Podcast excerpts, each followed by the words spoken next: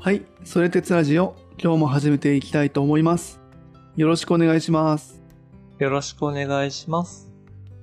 このラジオは、身近なテーマをきっかけに、哲学について楽しく学んでみようという番組です。哲学好きの弟と、哲学に馴染みのない兄の兄弟二人でお送りしていきたいと思います。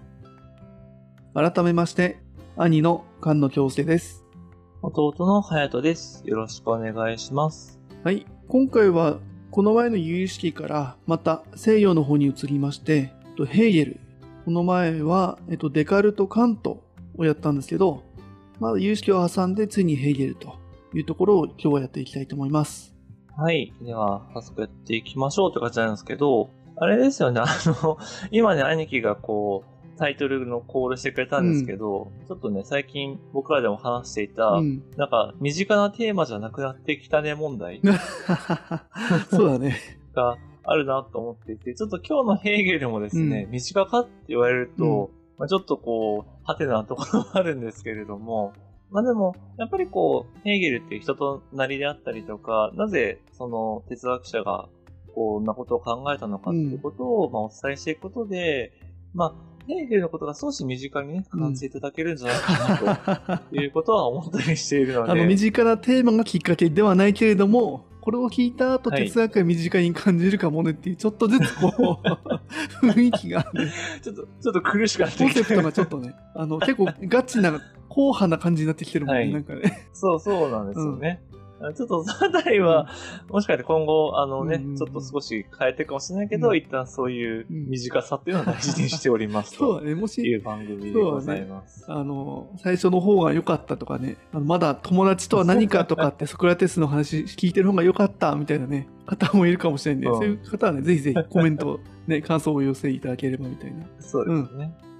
はい。っていう感じなんですけど、あの、ヘーゲルですね。あの、その近代西洋哲学をやるときに、まあ、デカルト、カント、ヘーゲル、マルクスみたいな感じで、まあ、名前はちょっと出させていただいたんですけど、うんうん。やっぱり、あの、まあ、時代で言うと大体こう、1800年前後ぐらいに活躍された人なんですけど、まあ、ヘーゲルはやっぱりこう、哲学史の中でも、その近代哲学をまあ完成させたみたいな評価をされることが多いですと。なので、まあ、本当に、いわゆる大哲学者みたいな。うーんえっと、デカルトからスタートして、カント、ヘーゲルで、一旦ヘーゲルでそこの流れは完成みたいなイメージで。えっとね、まあ、実は最近そこが揺らいでるっていうのはあるんだけど、おーちょっと前まではもうそんな感じで、ヘーゲルが一番だみたいな、うん。てっぺんだみたいな感じがあったんだけど、うんうんまあ、やっぱいろいろ考えていくと、もちろん他の同じ時代に生きていた人も、例えば似たようなことを考えていたりとか、うん。で当然ヘーゲルを発展させた人もいたり、うん。ヘーゲルじゃない形で哲学をやろうとした人もいたりっていう、うん。まあやっぱりそういったものはあるので、少しね、その、デカルト・カント・ヘーゲルが、なんかこう、近代哲学を推進したっていう考え方は少し古いというか、はあまあちょっと、あの、なんか知的怠慢だみたいに書いてた本もあるんだけど、なるほどね。うんまあ、あくまで有名人ではあるけれども、もっといろんな人の、こう、まあ、ある意味集大成かもしれないし、みたいなうん感じだね。うんうん一番目立ってただけかもしれないし、みたいな。そうなんですう。んで、ただやっぱ一つ言えるのは、その、ヘーゲル自身がね、まあ僕も改めてこういろいろ読んだりとかも本当に全然ヘーゲルのことがわからなさすぎてめちゃくちゃ読んだってもあるんですけど、うん。あの、結構ね、その現実とか、やっぱり自身のその生活実感、まあ生きているその自分の感覚っていうのを結構大事にしながら、うん。まあ、かつその時代の、まあいろんな哲学者がいたり、まあ当然その歴史とかっていうのが流れもある中で、まあ自分の哲学を一つのまあ体系っていうかこの、なんだろうな、全体としてまあ作っていったっていうふうに言われてますと。うんうん。まあもちろんね、最近ではその鉄体系を目指したんだけど、作りきれなかったんじゃないかみたいな 批判とかもされてるんだけど、まあまあそれはもうね、後の人が言うことなんで、まあ、あれうんまあ結局あれね、言い切ったもん負けみたいになっちゃうもんね、哲学は。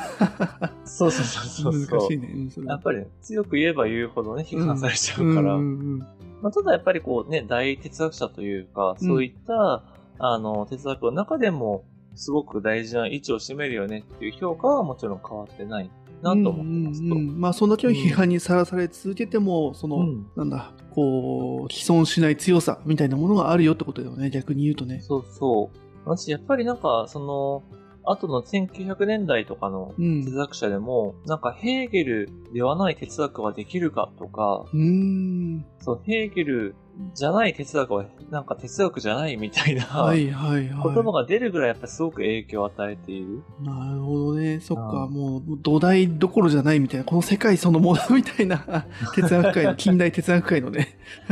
そうだね。すごいね、それは。そうそうそう。まあ、っていう人もいるってね。うん。そういう人もいると。うんで、何が、あのー、じゃあそれだけすごいかみたいな話をちょっと今日少しでもお届けしていきたいと思うんだけれども、うんちょっと僕自身も、まあそれをね、ちゃんと掴めてるかどうかは、うんっていうのはあるんですけど、うんうんまあ、じゃあその、当時ね、生きたヘーゲルのその現実って何だったかって、もうこれも一言ではなかなか言えないんだけれども、やっぱり一番僕が感じたのは、うんその、自由な個人の出現かなと感じてますと。で、どういうことかっていうと、まあ、そのデカルトのね、まあ、我を思うゆえに我ありみたいな感じで、まあ、1600から700年ぐらいかな、うん。そ。の間に、まあ、それこそその西洋の、まあ、キリスト教的な世界から、まあ、人間の理性とか、まあ、人間の方に、その、いろんな中心っていうのを持ってくるっていう、まあ、思想的なとか、現実的な流れっていうのが、まあ、ヨーロッパではあるんだけれども、でやっぱその頂点っていうのが、えっ、と、フランス革命、うん。1789年に起きたフランス革命っていうのは、まあ、歴史として言えるかなと思いますと。はいはい。まあ、一つの終着点というかね、その、そう。で、えっ、と、実はこの時ヘーゲルがまあ19歳っていう時期なんだけれども、でヘーゲルはドイツで生まれているので、まあ隣国フランスでそういうフランス革命が起きたっていうのを二十歳で経験してますと。なんかまあやっぱすごくね、こう多感多感なというか、うん。これから社会に出ていこうっていう時期でそういうことが、まあ出会った時に、うん。当然ヘーゲルも最初はまあ同調するというか、すごくいいじゃんってなって自由って素晴らしいみたいな感じではい。思うんだけれども、だしまあ、僕らからしてもね、その自由、人間が自由を勝ち取ったすごい出来事だ、みたいなうん。感じには思ったりはしするんだけれども、やっぱ一方で、その自由かつ平等な権利において生きる個人みたいなものを想像すると、社会においては結局その、やっぱ自分っていうのは大事になるというか、自分の価値観みたいなもので生きるようになるから、うんうん。まあ、結局、違う価値観の人を、なんだ、排除するとか、まあ、下手したらもう本当にそれこそ処刑してしまうみたいな、まあ、ことが起きてるっていうのも、やっぱりこの時代の、あの、うん近代、そのヨーロッパの現実だっうん。たんですよ、と。はあ、なるほど。そっか。その、ん。1600年にデカルトがその、まあ、考えたその個人だったりとか、自分とは何かっていう、いわゆるその、えっと、自我みたいなものが、その、うん。うん。まあ、暗黒時代からの比較として生まれたと。そこから200年弱経って、まあ、カントとかもそのね、自分の理性とは何かみたいな話がずっとその啓蒙資料の中で行く中で、そういったその概念とか、もしくは理想像とか、うん。そういったものが、初めてその、そこから200年弱経って、その現実の世界に現れたみたいな感じだよね。こんな、あの、大きなインパクトを持って、フランスで。そうだね、そうだよね。で、そういった個人だよね。その、うん。そういった人たち、多分そういうのに影響されて、うん。その個人とか理性は大事だとか、あの、うん。まあ自分、神もいるけど、まあ自分も大事だみたいなうん、うん中で、生まれたフランス革命で、そこで、まあ、あの政権を取ってしまった、革命をしてしまった人たちの挙動を見たときに、うん。あれ、なんで自由とかうんうん人権とかって言ってるのに、この言ってる人たち同士で殺し合っちゃってんの？やばくない？みたいな。のがこう、それを、あの、その理想像、まあ、ユートピアと思ってたものが、現実に目の前にバーンとうん。実現したしてしまった時うん。に、うん。あれ、こうなるんだうんっていうのを、ヘーゲルはその、まあ、目の前というか、まあ、隣で、隣の国というか、すぐ近くの国で、うん。そこを外から見ちゃったんだね、バーンって。そうだね。そうそうそうそう。なんかやっぱりね、まあこれはすごい僕の勝手な感想だけど、フランスだったらね、そこにある人同調して、それ一緒に作っていくっていう立場だったかもしれないけうんど、やっぱドイツ隣国ってなると、そのフランスの影響をやっぱもろに受けるみたいなところとか、またやっぱ当時のドイツ、プロイセンで言うと、その、うんもちろん個人だけじゃなくって、いろんな組織、例えば、まあ、宗教の組織、うんキリスト教もそうだし、あと政治もそうだし、あとは職能団体、その、親方みたいなものがあったとして、そういう団体も、まあ、結局こうなんか自分たちの利益だけを大事にして、こう社会を良くしようとか、なんかそういうことがなくなっている世界とか社会っていうのが、まあ、やっぱ現実にありましたと。はいはい。それはもうあのーこの個人主義みたいな、啓蒙主義みたいなのを抜きにしてってことだよね。もうすでにそういう組織。が堕落してたみたいな。うん。まあそこは多分ね、両方だと思う。やっぱりその個人が自由とか自分たちが大事って思っていくから、結局組織も自分たちが大事っていう風になってどんどんタコツボ化するしとか、あるいはそれすると、他の組織はダメだとか、ね、自分たちに都合のようにやるみたいな、やっぱりそういうものが生まれてきた時うんの、うんそういった社会の、まあ、ある種ちょっとグロテスクな社会に対するまあ反発というか、本当にこれでいいんだっけみたいなうん思いっていうのは、またやっぱ当時のヘーゲルにはあっただろうっていうふうに言われてますと。ああ、なるほど。かなりじゃあやっぱすごい時代に生きたんだね。生まれたんだね。そうだね。そう。でね、やっぱ僕らからすると、なんかね、やっぱ和を持ってじゃないけれども、まあ人と人って仲良くしようよみたいなうん。ところもあるかもしれないですけど、うん。やっぱりその当時のその個人、まあ、自由な個人っていうもののある強さというか、その新しさ、どう扱っていいかわからんみたいな 感じっていうのはあったんだろうと。うん。なるほどね。そっか。それが一気にその解き放たれた時、初めて人類がまあ、初めてじゃないかもしれないけれども、うんうんうんまあ、その西洋、近代西洋になって初めて自由を手にした人たちの挙動が、うんフランス革命の後に起きたその殺し合いみたいな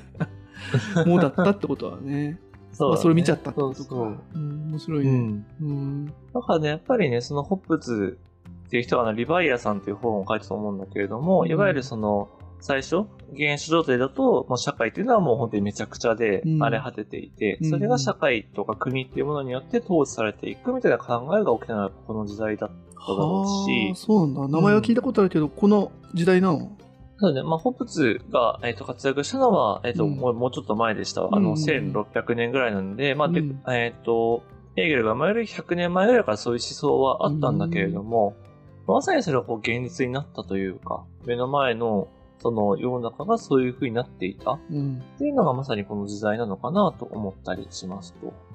で、まあ、ちょっとそのもう少しヘーゲルのね、あの話をする、どういう価値観があったかって話をすると、まあ、やっぱりこう、その時人ってやっぱなんだかんだこう過去に思いを馳せたりしますと。うん。で、あの、ヘーゲルとしても、やっぱりいわゆるその古代ギリシャのポリス、うん。まあ、要は共同体で、その共同体の、まあ、ルールとかしきたりっていうのは、その個人が自然に受け入れつつ、うん。まあ、個々人もある種自分らしさを失わずに他者と交わるみたいな、まあ、それこそソクラテスとかプラトンの世界だよね。はいはい。やっぱそういうのがすごく理想だよね、憧れだよねってなったりしますと。で、ただその、ヘーゲルが偉いというかすごかったのは、やっぱりそれで、その、ただ過去に憧憧れてるだけだと、その現実は変わらないし、そもそもその歴史の真実みたいなものにもたどり着けないよねう。ん。歴史の真実。うん、そうなんだ。そう。うん。まあ、それが何かみたいな話は、ちょっと僕も掴みきれてるかってとあれなんだけれど、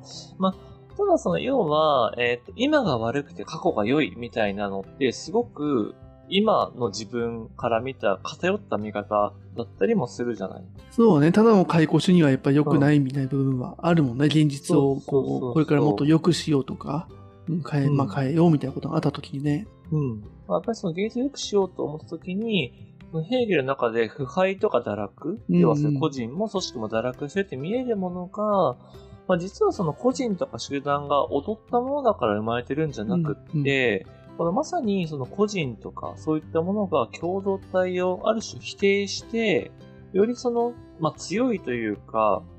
その理想状態の個人に近づいていく、そういう歴史の必然なんだ、みたいなことを考えつくのね。だからやっぱりその、その地点に立つと、要は今がダメで過去は良いんじゃなくって、うん過去も良かったんだけど、うん。そこからさらに、えっ、と、個人が自立とか自由になった存在になるための、まあ、いろんな歴史的な発展があったんだと。まあ、むしろそれが歴史なんだみたいに捉え直したり、う描き直したりするっていうことをヘーゲルはやっていて、はいはいはい。うんだからその目の前の厳しい現実っていうのも、えっ、と、よりその理想的だと思われるポリス社会よりも一歩進んだ社会なんだっていうふうに考えたりしますと。うーん、すごいね。やっぱ、いやー、これ、まあ、さっと言ったけど、その目の前で初めて人類史で多分起こっている現象を目の前にしたヘーゲルが、うん。それをここまで的確に、うん。冷静に、その現実、うん。その今までね、理想理想とされてきた理性の世界が実現した時うんに、こうやって起こってることを、ここまでその、ね、あ、あいつが悪いんだとかね、フランスのロベスピエールが悪いんだ、処刑しまくりやがってとか、ナポレオンがとかさ、うん。そういうこと言わずに、これは構造の話なんだね、みたいな。はい。誰も悪くないい。んだよ、みたいな。何その冷静さっていう感じは。するに、ね。よね。あの、この人は何やったかじゃなくて、うんうん。この人のこの目の前の世界の捉え方はやばいねっていう、ちょっとまずもうあの、1話目から思った。うんうんいやーそう、そういうふうにね、やっぱ思ってもらうとめちゃくちゃうん嬉しいし、まあもちろんね、そのヘーゲル自体が、そういう革命すごいってなる時もあれば、やっぱり、これもすごいってなる時もあるしっていうのはもちろん人としてはあって。そうかそうか、んさっきも言ってたもんね。そうかそうか。そうそうそうフ。ランス革命には期待もしてたんだもんね、個人的にね。もちろんしてた、してた。やっぱ20年、30年こうやって、時間が経過したりとか自分でこういろいろ考えて、うんもちろんこの後大学教授として仕事もしていくんだけれども、やっぱその中で、それだけじゃダメだっていうか、もっと本質を捉えなきゃいけないっていうふうなことをやっぱ考えていきますと。いや、恐ろしい。うん。ね。まあ、ただやっぱりちょっとこれはね、いわゆる進歩時間というか、うん要は、それが行き過ぎると結局進んでいる社会が良い。要はもっと言うとうん、近代とかヨーロッパは良くて、例えば進んでない他の地域はダメだとか、結構そういうのがね、やっぱり植民地政策とかにも繋がっちゃったりするから、思想的に。うんなるほどね。そういうふうにも使えちゃうね、うん確かに。うん。そうそうそう。だから今はそれはちょっと反省されたりとか、うんいわゆる相対主義、どの地域、例えば別に、なんだ、ドイツが優れてて、うんなんだ、例えば、あの、アフリカは遅れてるとかじゃなくって、アフリカにはアフリカ独自の文化とか歴史があるし、それは別にどっちが良い悪いじゃないよね、みたいな考え方っていうのも、もうんもちろん、むしろ今そっちがベースになってるんだけど、はいはいはい。まあただやっぱり、そういう何かを乗り越えていくとか、現実を良くしていくっていうものに対して、その構造的に捉えてやっていくっていうのが、まあ、ヘーゲルの考え方ですごく大事なことだろうと思ったりしますと。うん。なるほど。確かに、まあ、力強いだけにね、そういう使い方間違えるとみたいな、やっぱ、すごいね。やっぱ、ううんん。いやー、そうなんだよね。うんうんやっぱりね、僕らはね、そういう歴史とかやっぱ思想を知ってるからこそやっぱできることがあるなとは改めて思ったりするんだけど、うんまあそういう意味で言うと、ヘーゲルの、いわゆる描く社会っていうのは、まあその自由な個人っていうのを単位にしているから、うん。まあ、必然的にこう否定とか矛盾とか対立、もうそういうのが起きる社会ですよと。でそれは認めながら、どういうふうにこう社会を形作っていくかみたいな問いっていうのがヘーゲルにはあるんだよね。なるほどね。しかもやっぱそれも切実というか、うんもう時代の流れの中でね、目の前で起こってることを、もうリアルタイムで捉えながらそういう風にね、うん分析し続けたって感じなんだな。あ、そうそうそうそう。やっぱりその、関東の時かなにも、あの、ヘーゲルが初めてその哲学の中で、まあ、個人と社会をある種接続したみたいなことを言ったんだけれども、その意味はやっぱここで、ああ、やっぱ時代、この時代がそこに追いつかない限りは、うん。そこを統合しようもなかったみたいな感じなのかな、社会と。ああ、そうだね。あ、結構ね、やっぱそれはあると思うし、その思想がある力を持ち得なかったうん。やっぱ現実に社会が平和で豊かだったら、そんなね、個人とが対立してとか言っても、まあそれいつの話よみたいになっちゃうけど、うんね、で実際に100年弱かかってるわけだしね、デカルトから。そうそうそうそう。ね、なんかやっぱりそういうのをね、こう切り取ったからこそやっぱヘーゲルはすごいとか、ヘーゲルの哲学っていうのが力を持ったっていうのはあるとは思うんだよね。うん。で、実はこういうその否定するとか矛盾するとか、で、それを乗り越えるっていうことってうん。何かっていうと、実はこれが弁証法ですみたいな話なんだよね。うん、ああ、そうなんだ。今突う然、弁証法っていう言葉ちょっと出しちゃったんだけうん、ど、うん。なんか、弁証法っていう言葉は何だか聞いたことある？ああ、そうだね。うん、あるし、うんまあ、あれ、何回も、あれ、話したらあれけど、うんあの、個人的に古典ラジオがすごく好きなので、はい、はい、はい。あの、弁証法はね、マルクスの回とかで出てきたし、うんあと、うん、今回のあの、フランス革命の話とかもシリーズであったから、うんそう、それはすごい面白くてね。うん。はいそのイメージでちょっと、うん、話聞いてたんだけど。ね、ぜひね、うん、聞いたことない人はぜひ聞いてみて、ください。勝手に宣伝で。コテラジオの宣まあ、伝。これ聞いてる人はね、知らないことはないような気がするけど。いやまあ確かにね。ううん。そう。なんで、えっと、まあその弁証法って要は何かうん。あるものがあって、それを否定するものとか矛盾するものがあって、それを乗り越えて新しいものに行くんだよ、みたいな風に、んうん教科書的なというか、一般的に話されたりするんだけど、うん今日はこのヘーゲルの弁証法にフォーカスを当てたいと思ってますと。うんうん。まあ要はそんな簡単なもんじゃねえよ、みたいな話なんですけど、私まあ、でも間違いないんだ。弁証法がヘーゲルの一番まあ有名だし、実際その、まあ、ど真ん中というか、重要なとこだよっていうのは間違いないんだね、ヘーゲルに。そうだね、間違いないって言っていいと思う。うんあの、もしかしたらそれも人によって違うかもしれないけど、うんうんうん僕が読む限りはやっぱり、その弁証法とかその矛盾とか否定っていう運動を乗り越えるっていうのはやっぱりヘーゲルの根幹にあるから、はいはいはい。そっか、うんあの、カントで言うと、この純粋理性批判みたいなものかな？その、物事をアプリよりな総合判断を可能にするにはっていう、ねね結構、弁証法って方法論みたいな感じだよね。何かを実現するための。うん。そうだね。なんかもっと言うと、その物の見方とか考え方が、うん結構、ヘーゲルがもう弁証法的、もっと言うと、物事を固定しないとか、常に移り変わるものとして捉えているみたいな感覚があって、まあそれちょっと次以降ね、またちゃんと話していきたいなとは思ってますと。はいはいはい。うん。まあ、そういう意味では根幹って感じなのかな？土台だったりとか。ヘーゲル哲の哲学を構成する。まあ、ど、そうだね、土台っぽいかな、うん、だなと思う。うーん。まあごめん、うん聞く前にいろいろ、うん。勝手に想像膨らませちゃってるんだけど。ああ、オッケーオッケー。ね、多分ね、それだけこう、ね、なんか、面白みをちょっとずつ感じていただけたら嬉しいなとは思うんだけど、うん。そうだね。うん。何を乗り越えようとしたのかみたいなところがちょっと見えてきた感じがして、うん。面白くなってきてる。だから、やっぱりその、ヘーゲルっていうのは個人もそうだし、社会とかも、うんあと宗教とかについても語るから、やっぱりその範囲が広すぎて、やっぱちょっと到底自分の手にやっぱ負えないなっていうのはもちろん ありますと。はいはい。まあ、普通にその研究者の方、ヘーゲル研究者うん20年やったみたいな人が、私の拙い知見ではとかって書いちゃうぐらいだから、も素う、無理な人のよ。ですが、みたいなね。うん。そうそうそう。はいなかなはかね、あの、普通に、あの、哲学、哲学ちょっと好きですぐらいなうん人間にはやっぱ無理なんだけど、うんうんうんまあ、ただ、その中でもやっぱ弁証法的な考え方の、まあ、鋭さとか幅広さとか、うんうんそのダイナミックスさみたいなことは、やっぱめっちゃ面白いって思ったから、それはなんかちょっと伝えれるんじゃないかなと思ったりしていますと。い。おー、うん楽しみ。うん。いう感じですね。はい。なんか、ここまでどうです？その、兄貴のイメージというか。うん。ああ、そうだね。いや、それこそ、まあさっき言ったけど、あの、古典ラジオのマルクス会で、ヘーゲルとは、みたいな話がちょっとあったんだよね。ああ、はい。だからその、の、その中で、まあ、すごい難しいことを、結局理解できないほど難しいことをやったとか、まあ、弁証法はこんな感じっていう、ちょっとした事前知識みたいなものはあったんだけれども、はい、はい、はい。やっぱこうやってその、どういう時代、やっぱ今までほら、デカルト、カントみたいな話もこのラジオで聞いてきた中で、このヘーゲルがやっぱりその時代、理想に対して、今まで言われてきた理念とか理想に対して、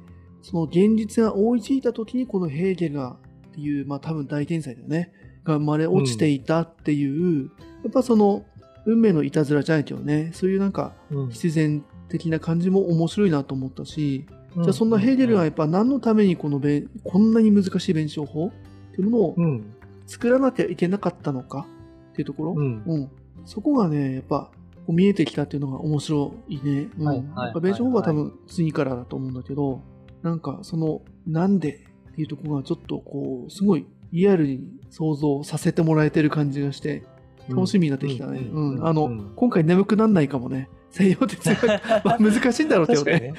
ね、理論の話になった途端、今回はね、ストうんーリーというかね、事前の話だから。そうん。人柄的な話だから。まあまあ、でもね、あの、面白いっていうか、刺激的だとは思います。なんか、何言ってるかわかんないけど、すごそうから、ちょっと分かった気がする、分かった俺すげえ、みたいな。うんうんまあそうだね。でもね、確かにこうの、んものすごい武器とか、うん。この道具は何のためにあったのかっていう、何のためみたいなところがね、あればね、うん。うん、少しつなが、つなげようっていう感じは多分、そうそううん、そこは面白そうだなって思う。うん。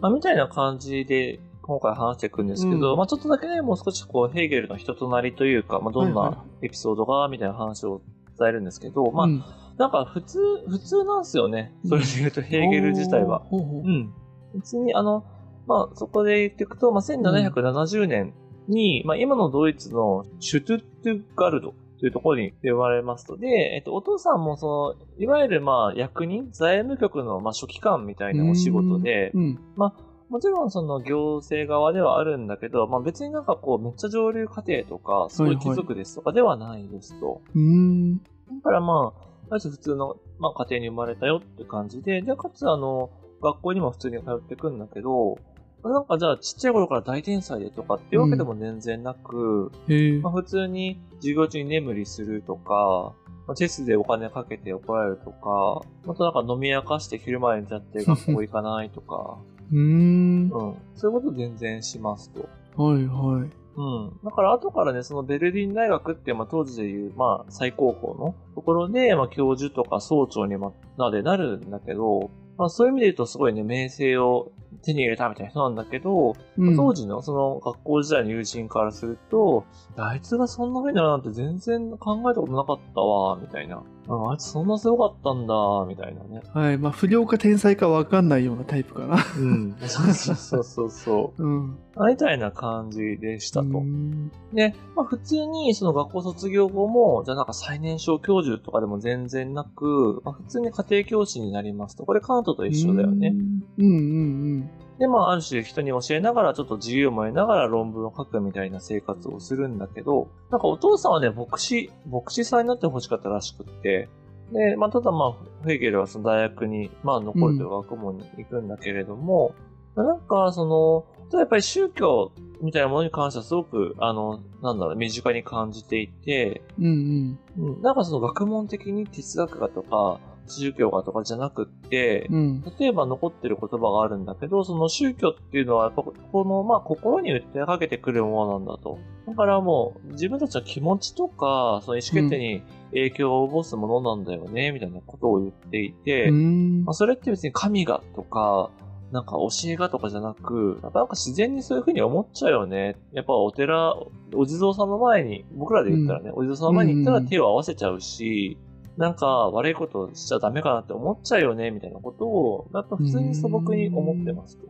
はいはい。もうなんか神中心って感じではないね。あ、そうそうそう。うん。まあもちろん批判もするし、みたいなんで、あの、論述もするしなんだけど、うん。やっぱりこう、なんだろうな。で逆に言うと、その当時の、まあ、客観的なというか、すごい競技というか、なんか、うん神とはこういうものであるみたいなものには結構批判的。ああ、はいはいはうん。むしろ素朴な、その人間の本性で捉えたときに、宗教ってすごく、まあいいものだよね、みたいな。別になんかそんなにめくれちゃったって否定するもんじゃないよね、みたいな。まあ結構そういう素朴な気持ちももちろん持ってますと。だからその歴史とかをこうバッサバッサ切って構造にしてこれだっていうなんかすごく冷たい人っていうわけでもなく。い。ああ、なるほどね。うん私でも個人的にはね、逆に、逆に超構造的に理解する人だな、冷静な人だなとも思ったよ、今の話で。うん。なんか IQ500 ぐらいありそうみたいな。結局、その多分、まあ当時もね、いろんな話はあった上での話だと、あの、感覚だとは思うんだけれども、うんうんまあ、その宗教とか神ってものをここまで客観的にね、その時代の中、まだ神がいる中で生きてながら、はいここまで客観的にその神と自分を相互に置いて、自分への神の影響はこんな感じで、自分の自我に対してこういうふうに影響あるかもねっていう、うん。まあ神よ、神30%の自分70%かなみたいな、そういうのを多分超なんかうん。構造的に捉えまくってんなっていうのをここからも感じたね。まあ、はいはいはい、無理やりにね、ちょっとつつないでるかもしれないけど、すごい思ったよ。うん。うんうんなるほどね。ああ、でも、うん。まあそれはね、あの、じ本にも出てるんで、ちょっとそこも少し触れていきたいなとは思いつつなんですけど、ううん。んまあ、で、まあ、そこからですね、そのヘーゲル19歳にして、さっきお伝えした通り、まあ、フランス革命が起こりますと。でやっぱりその、貴族とかね、生息者を、まあ、市民がアジ打倒するみたいなうん。感じであったんで、めっちゃいいねってなったんだけど、結局民衆によるね、虐殺とか粛清とかがある中で、どないやねんってやっぱなりますよと。うん、うん、まあ、そこから31歳で、えーっと、イエーナ大学っていう、ドイツ、これもドイツの大学で、まあ、あの、講師になりますと。でも、ただやっぱりお金はあんまないので、うん。まあ、結構粛々と生きていったみたいな感じなんですけど、だから本当教育者なんですよね、ヘーゲルは。うーん、そうだね。なんかカントっぽい、うん、普通の先生みたいな。うん。普通の先生。で、まあ、その後は、その教授としては名声を高めつつ、まあ、そのベルリン大学というところに、まあ、入りますと、教授になりますと。で、面白いのが、で、あの、ヘーゲルがですね、あの、ベルリン大学っていう、まあ、当時でも結構随一のドイツの大学に、えっ、と、うんまあ、就任、教授として就任するんですけど、まあ、その就任演説の言葉っていうのも伝わっていて、まあ、そこでこう一部ね、あの、うん僕がちょっと見つけたので言うと、なんかその、こんな言葉を言ってますと、えっと、哲学と交わることは人生の日曜日とみなされうる。で平日は外的生活との必要な利害関心による仕事で、人間は有限な現実に埋没している。これに対し日曜日に人間は、こうした仕事を立ち、その視線を地上から天井へと高め、自らの神性、あの神、神の性質とか永遠性を、まあ、すなわち、自らの本質を自覚する。人間が一週間働くのは日曜日のためであり、一週間の労働のために日曜日があるのではない、と言ったようですと。へえ。うん。まあ、もちろんね、そのキリスト教的にね、日曜日は休息日、安息日であって、うんうんうんその神の日みたいな、まあ、ある種お祈りをする日みたいなことがあると思うんだけれども、まあ、哲学教授としてのヘーゲルは、まあ、それも哲学をすることなんだと。なるほどね。かっこいいね。うん。だから、そういうね、利害関係とか、その社会っていうだけじゃなくて、ちゃんとね、自分と向き合って自分を高めるために、日曜日があるし、哲学あるんだよ、みたいな話だよねなる。ほどね。うん。そう、なんかね、こんなこと言われたら、おお、そうかってなりそうな気も、まあ、するけど、やっぱそういうね、その哲学に対する、まあ、真摯な向き合い方とか、まあ、やっぱただその哲学を学ぶだけじゃなくって、まあ、自分を高める、その自分のね、その、尊さとか永遠性みたいなものを、まあ、ある種、あの、地上から天井に高めていこうみたいなことも言っているから、やっぱりそういうのをね、大事にした人っていうのがヘーゲルなんだなっていうのを思ったりしますと。そう。で、まあ結局これも、まあ弁証法というか、その、うん今、ある種自分が地上にいるとか、その、世の中のいろんなことに、あの、なんだろうな、考察されているみたいなことと、まあでもそれじゃない哲学的な自分っていうところを経ることで、より高いというか、そういう精神性を持った自分になるみたいなことも、まあ弁証法っちゃ弁証法だし、まあはあ結構そういう精神現象学っていう本がヘーゲルにはあるんだけれども、まあそういう精神、人間精神みたいなものをどう高めていくか、より良くしていくかうんみたいなテーマにも通じることだったりはしますと。はいはい。そういう話もしてんだ。なるほどね。そうそう。で、まあ、そんな中で、あの、結構うん。ヘーゲルは、その大学を、で、どんどん教えていくんだけれども、実はあの、1831年、なので、61歳にして、えっ、と、当時流行していたコレラで突然亡くなってしまいますと。うーん。なんで、まだね、やっぱり若いだろうなとは思っていて、うん。まあ、もしね、70とか80まで生きていたら、本当にどうなっていたんだろうって思ったりもするんだけれども、で、実はあの、生前生きてる間に出した本っていうのは、実は4冊しかなくて、それがさっきちょっとタイトル出した精神現象学とうん。大論理学と、あとエンチュクロペディっていう、まあ、うんエンサイクロペディアみたいな、要はその百科辞書的なやつなのかな、と、あと法の哲学っていう、う。まあ、4冊ですと。はいはいはい。弁証論っていうのはないんだ。ああ、弁証論とか弁証法についてみ弁たいな証法か。うん。弁証法論みたいな。はいはいはい。そうね。それ自体で、ね、語ることは実はないし、あとなんか、ヘーゲルの本の中で、これが弁証法だみたいに言うこともあんまないらしいのよね。ああ、そうなんだ。うん、それは興味深いね。うん。そうそうそう。だから、あの、別にヘーゲル自体が、私は伝承法を、なんか超取り上げて、世の中に広めたいんだ、みたいな感じではなく、うん考え方の根底にはそういうのがあるよね、みたいな感じの捉え方かなとは思ってますと。はいはい、なるほど。うん。で、あとは、ただその、本は出してないんだけど、その講義録、要は大学の授業を書き起こしたものっていうのは結構残っていて、だから結構そのヘーゲルっていうのは自己の哲学を語ったのであって書いたのではないみたいな風に言われることもありますと。うーん、なるほどね。そすごいね、そっか、書く時間があったら人に伝えるというか、講義する場に立ってたみたいな。まあ、わかんないけどね、それは。う。うんまあもちろんね、その教育者としてまずは授業っていうかね、そうんの学生だったり、そういうのを語るっていうのもあっただろうし、まああとはやっぱりその、ヘーゲルの思想自体がやっぱ結構その、なんだ、動的なというか、あるものがあってそれを否定してそれを乗り越えてみたいな、やっぱ結構そういうこともあるし、結局その、まあ、リュウジュとかの時にもやったけど、やっぱ言葉にすると、まあ、なんだろうな、本質が死んじゃうというか、うん。そもそも本質は言葉では表せないみたいな感覚もあったんじゃないかっていうのもあって、ヘーゲルにもね。はいはい、なるほど、なるほど。うん。まあ、だからその言葉にある種しきれないというか、うん。まあ、語ることで、そのどんどん自分の哲学っていうのは、まあ、ある種、まあ、広げてもいったし、深めてもいったんじゃないかうーんっていうのは、まあ、ちょっとこれこれは僕の、ちょっとね、あの、個人的な感覚も含めてだけど、あるのかなと思ったりしますと。なるほど。いや、でもそうだね。そういうふうに、こう、感じるとかじゃなくて、事実ね、本が4冊、まあ、しかっていうとおかしいけど、そうだね。んうん、うん。その自分が表現したかったものがテキストだと多分十分じゃないみたいなものがうん、うん。あろうな、みたいな感じるね、確かに。そうだね。まあちょっとこれ次にもね、あの、話していくんですけど、まあ、うんそもそもやっぱ弁証法っていうのも、いわゆるこう、対話法みたいな感じで、それこそね、あの、ギリシアの、そがやつがやった対話術みたいなところから実は引っ張ってきてたりするものでもあるから、うーん、あ、そうなんだ。うんまあ意外とね、こういうラジオで、例えば兄貴とこうやって哲学について話すっていうのは、なんか割とこう哲学の、なんだろうな、基本というか本質をついてるのかなって最近思ったりもしてて。はいはい。その、この前のね、雑談会もあったけどね、そういうその、途中のこうプロセスを含めて、うん。その結果がこうだとか、こう使うんだ、じゃなくて、その思考プロセス自体を理解していくみたいなね、積み上げてうんうんうんだったりとかね。そうそう。だし、いや、言い切れはしないんだけど、みたいなこともね、やっぱ書き言葉だと難しいじゃない？うんうんやっぱ話してるとね、そのニュアンスも含めてこう伝わるんじゃないかとかっていうのもちょっと思ったりもするんですけど、まあ、そんな感じでその61歳の決して長くはない、まあ、生涯っていうのを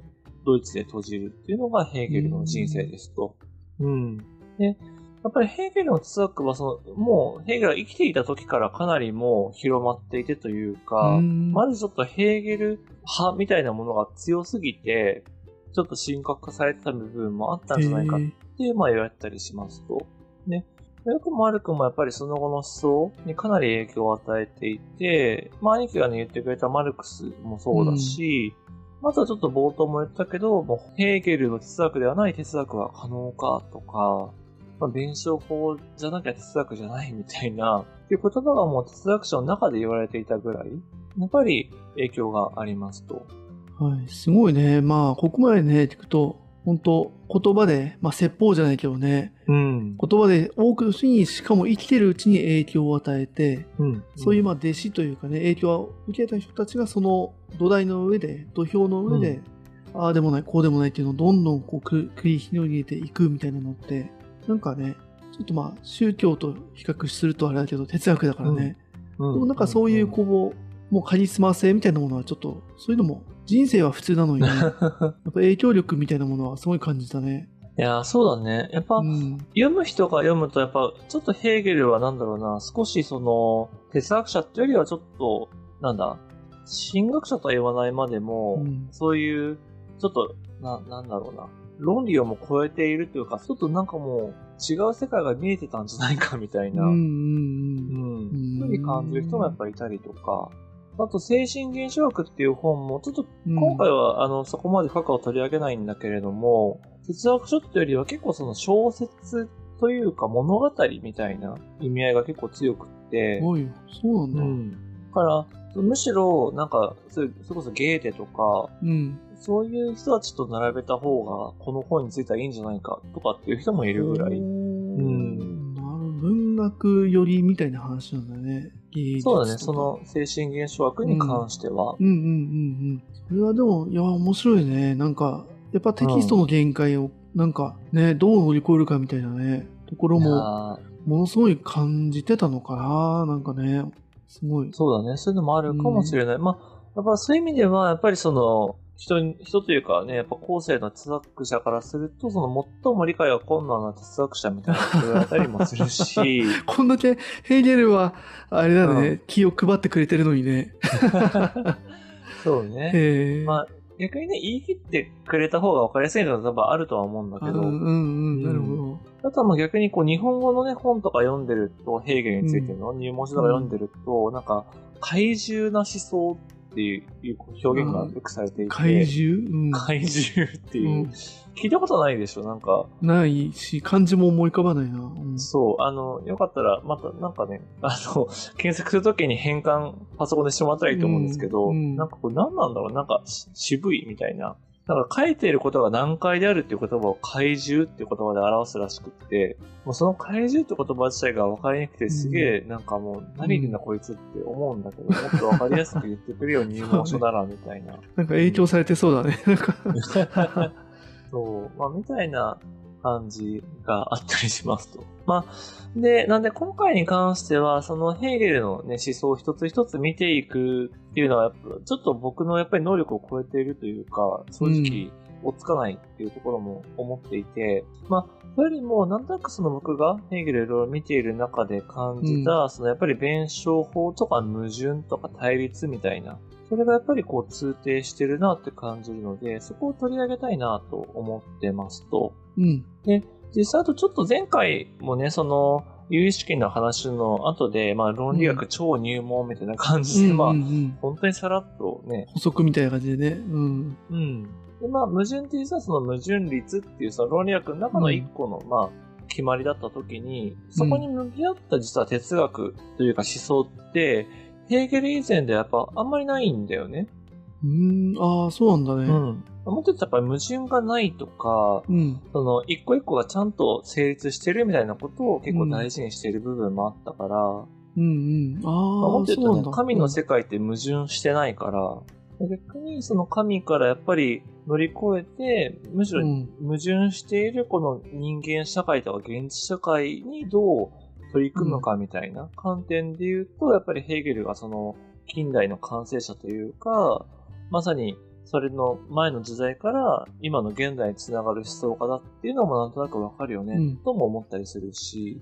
ほー、面白い。うーん、うんそうか、矛盾っていう、そうか、ものに、を、に焦点を当てると、その論理学的な意味で言うと、矛盾っていうものの存在自体は認識されていて、うん。だけど多分、その矛盾ってものはまあないよね、とか、ない方が、あの、真実に近いよね、みたいな感じで、結構その、捨て置かれてた感じなのかな。存在は認識されておきながらも。そうだね。とか、うん結局それは神の世界においては統一されているとか、まあ、やっぱそんな風にね、思えちゃってたんだよね。おそらく当時までのね、キリスト教的な世はい、界でいはい。そこそまあ、うん美しいものがしあ真実だみたいな感じでいくと、矛盾は美しくないから、まあそもそもちょっと違うでしょ、みたいな。矛盾はない前提で世の中とか論理がこううん構成されてるみたいうんなうんうん。ところに矛盾がある前提っていうものを見出したのが、まあヘーゲルがその一人みたいな感じなのかな。あそうだね。その子に、うんまあ、積極的な意味を見出したりとか、それこそが大事だっていうところではう、ん。特徴的かなっていう感じだね。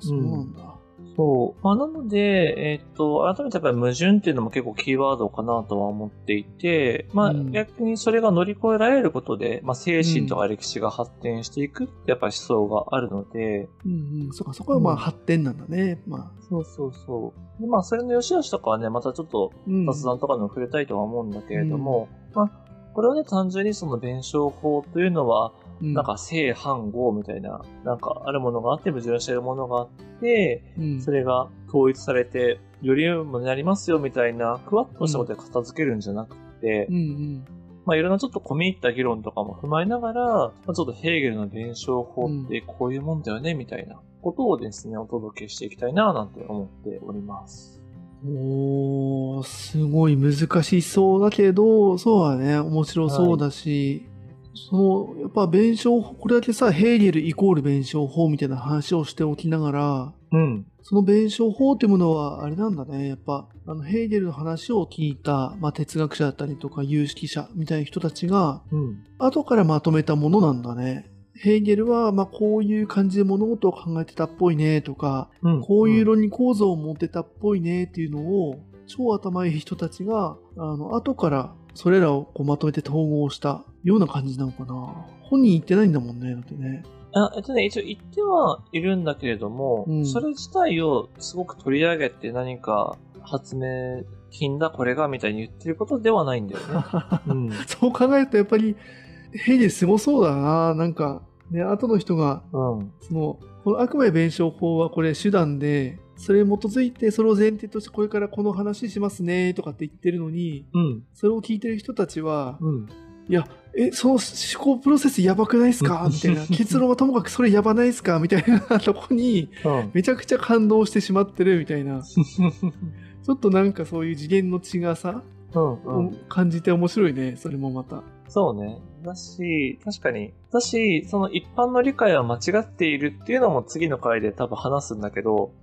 弁証法そのうん優しいもんじゃねえぞみたいなことも、ヘーゲルを読んでると出てくるっていうか、うんまあ読み取れるみたいな話があるので、うんなるほど。なんかそうね、うん。ヘーゲルのなんかそこの。なんか見えなさみたいな、そうだね。うん、ものをなんか確かに今回の話聞いてすごい感じたと思う。よかった。いや、やっぱ正直僕もね、そこが正直わからんかったというか、何が言ってんだヘーゲルみたいな感じがあったので、あの、まあちょっとどこまでお伝えできるかとか、多分、もしかしたらヘーゲルはもう一回取り上げるかもしれないなってちょっと思いながら今日は話してます。うん。おおそうなんだ。やっぱ切り口だったりとか捉え方というか、またいろいろあるの？なんか。いろいろあるうし、ん。えっと、まあ、ちょっと今後の話をすると、この次一回その、兄貴がね、よく暗黒時代っていう、その中世に一回戻ろうと思ってるんだけど、多分中世のことをちゃんと理解したりとか、ヘーゲル以外の哲学者のことも同時代のうん。話を聞いた上で、もう一回ヘーゲルに戻ってくると、あ、そういうことね、とか、そりゃヘーゲルすごいや、みたいなの逆にまた見えてくるんじゃないかとも思っていて、ああ。うん。そっかそっか。そうだよね。大きな意味でこのデカルト、カント、ヘーゲルが乗り越えようとした時代感みたいなものって、うんちょっとね、確かにこのラジオで聞いてないし、自分的にも、うわーっと、うん、その土台がね、うん、そうだね。あの、歴史でいうところの、このヘーゲルの凄さみたいなところと、その横、うん、同時代の中でどんな思想がある中でヘーゲルが考えたのかっていう横も分かると、なんかその、よりね、近代哲学が完成したとか、そもそもどういう思想とか時代背景だったのかっていうところがね、より分かるんじゃないかなっていうのも思ってて、うん。まあ、はい、はい果たしてね、自分が今そこまでできんのかって言いながら不安 ではあるんですけど。うん、自分でハードル上げてるけど。ハードル上げちゃった。うん、えーいいね、そっか、その楽しみだね。同じ西洋でもまた、その中世に戻ると全然、そっか、あの、質感というか雰囲気変わるんだね。変わるね。うん、全然違うと思うし、だ逆に言うと、ただ暗黒時代って切って捨てられないものももちろんあるし、ただやっぱりそれを乗り越えなきゃいけなかった必然性みたいなものも見えてくると思うし、うん、確かにそっか、暗黒時代は前前も言ったけど別称だしね。あ、そうそうそうん、そういうの暗黒時代ですら、その前の時代を多分乗り越えようとして出てきたものう。っていう意うん、味ではね、その時点の正解みたいな話だもんね。そうそうそう。おそらく。やっぱりね、その積み上げはもちろんあるし、その当時ね、うん。その時代時代の人がやっぱり現実的な、その、ももうこれをちゃんとしなきゃいけないとか、なんか、うん。イエス・キリストっていうのはどんな存在なんだみたいなことで向き合い続けたやっぱり その結果が出てるから、うんうんうん。そういう意味ではね、楽しんでもらえると思うし。確かにな、今回の話言うとそうだよね。ヘーゲルがその、まあ、フランス革命の、まあ、顛末というかね、うん、うん、結果見た時にちょっとこう現実はきついなと思って、うん、やっぱりその古代の哲学、うん、あのポリスだよねとかって、まあもちろんそこはただの開口主義じゃなくてそこを乗り越えてるんだけれども、うん、と同じだよね。それと逆で暗黒時代ダメだったねっていうと、それで終わると、うんもちろんそれはあの、ただの解雇シーンの逆で、まあ。思考停止になっちゃうよねっていう話とちょっとやっぱ似てるよね。どっちに触れても。うん。そうだね。なんかやっぱりこうね、うんいろんな人を学ぶ中では、そのか、その時代のその関係に来たら確かにそういう考え方になるよね、とか、あでもその考え方だと、やっぱこういう問題が生まれてくるから、あだからデカルトが出てきたんだね、みたいな、なんかそういうふうなことが見えてくると、まあ、哲学史をね、あの、別に僕もちゃんと知ってるわけじゃないからあれなんだけど、まあ、なんかその思想が点というよりはちゃんと線で繋がってきて、うんうん。結構面で見えてくるみたいな感じを、なんかラジオを通じてできるんじゃないかなともちょっと思ってて。はいはい。うんうわー楽しみだね。なんかそう、今偉そうにいろいろ言ったけど、うん全然知らないから。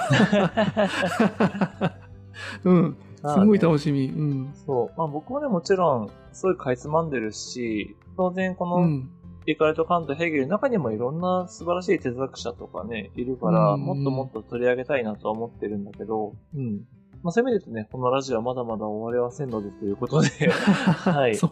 まあ、終わんないだろうね。うん まあ、まずはね、こうヘーゲル編というところでね、今回はヘーゲルのまあ弁証法編かっていう感じでうんうんうん楽しんでいただけるといいんじゃないかなと思ってます。はい。了解です。そうはね。うん。なぜ弁証法が必要だったのかみたいなところがちょっと見えてきたところで、次はその、まあ、難しそうなね、中身についてちょっと見ていきたいと思いますんで、じゃあ次回も、はい。引き続きよろしくお願いします。はい、お願いします。ありがとうございます。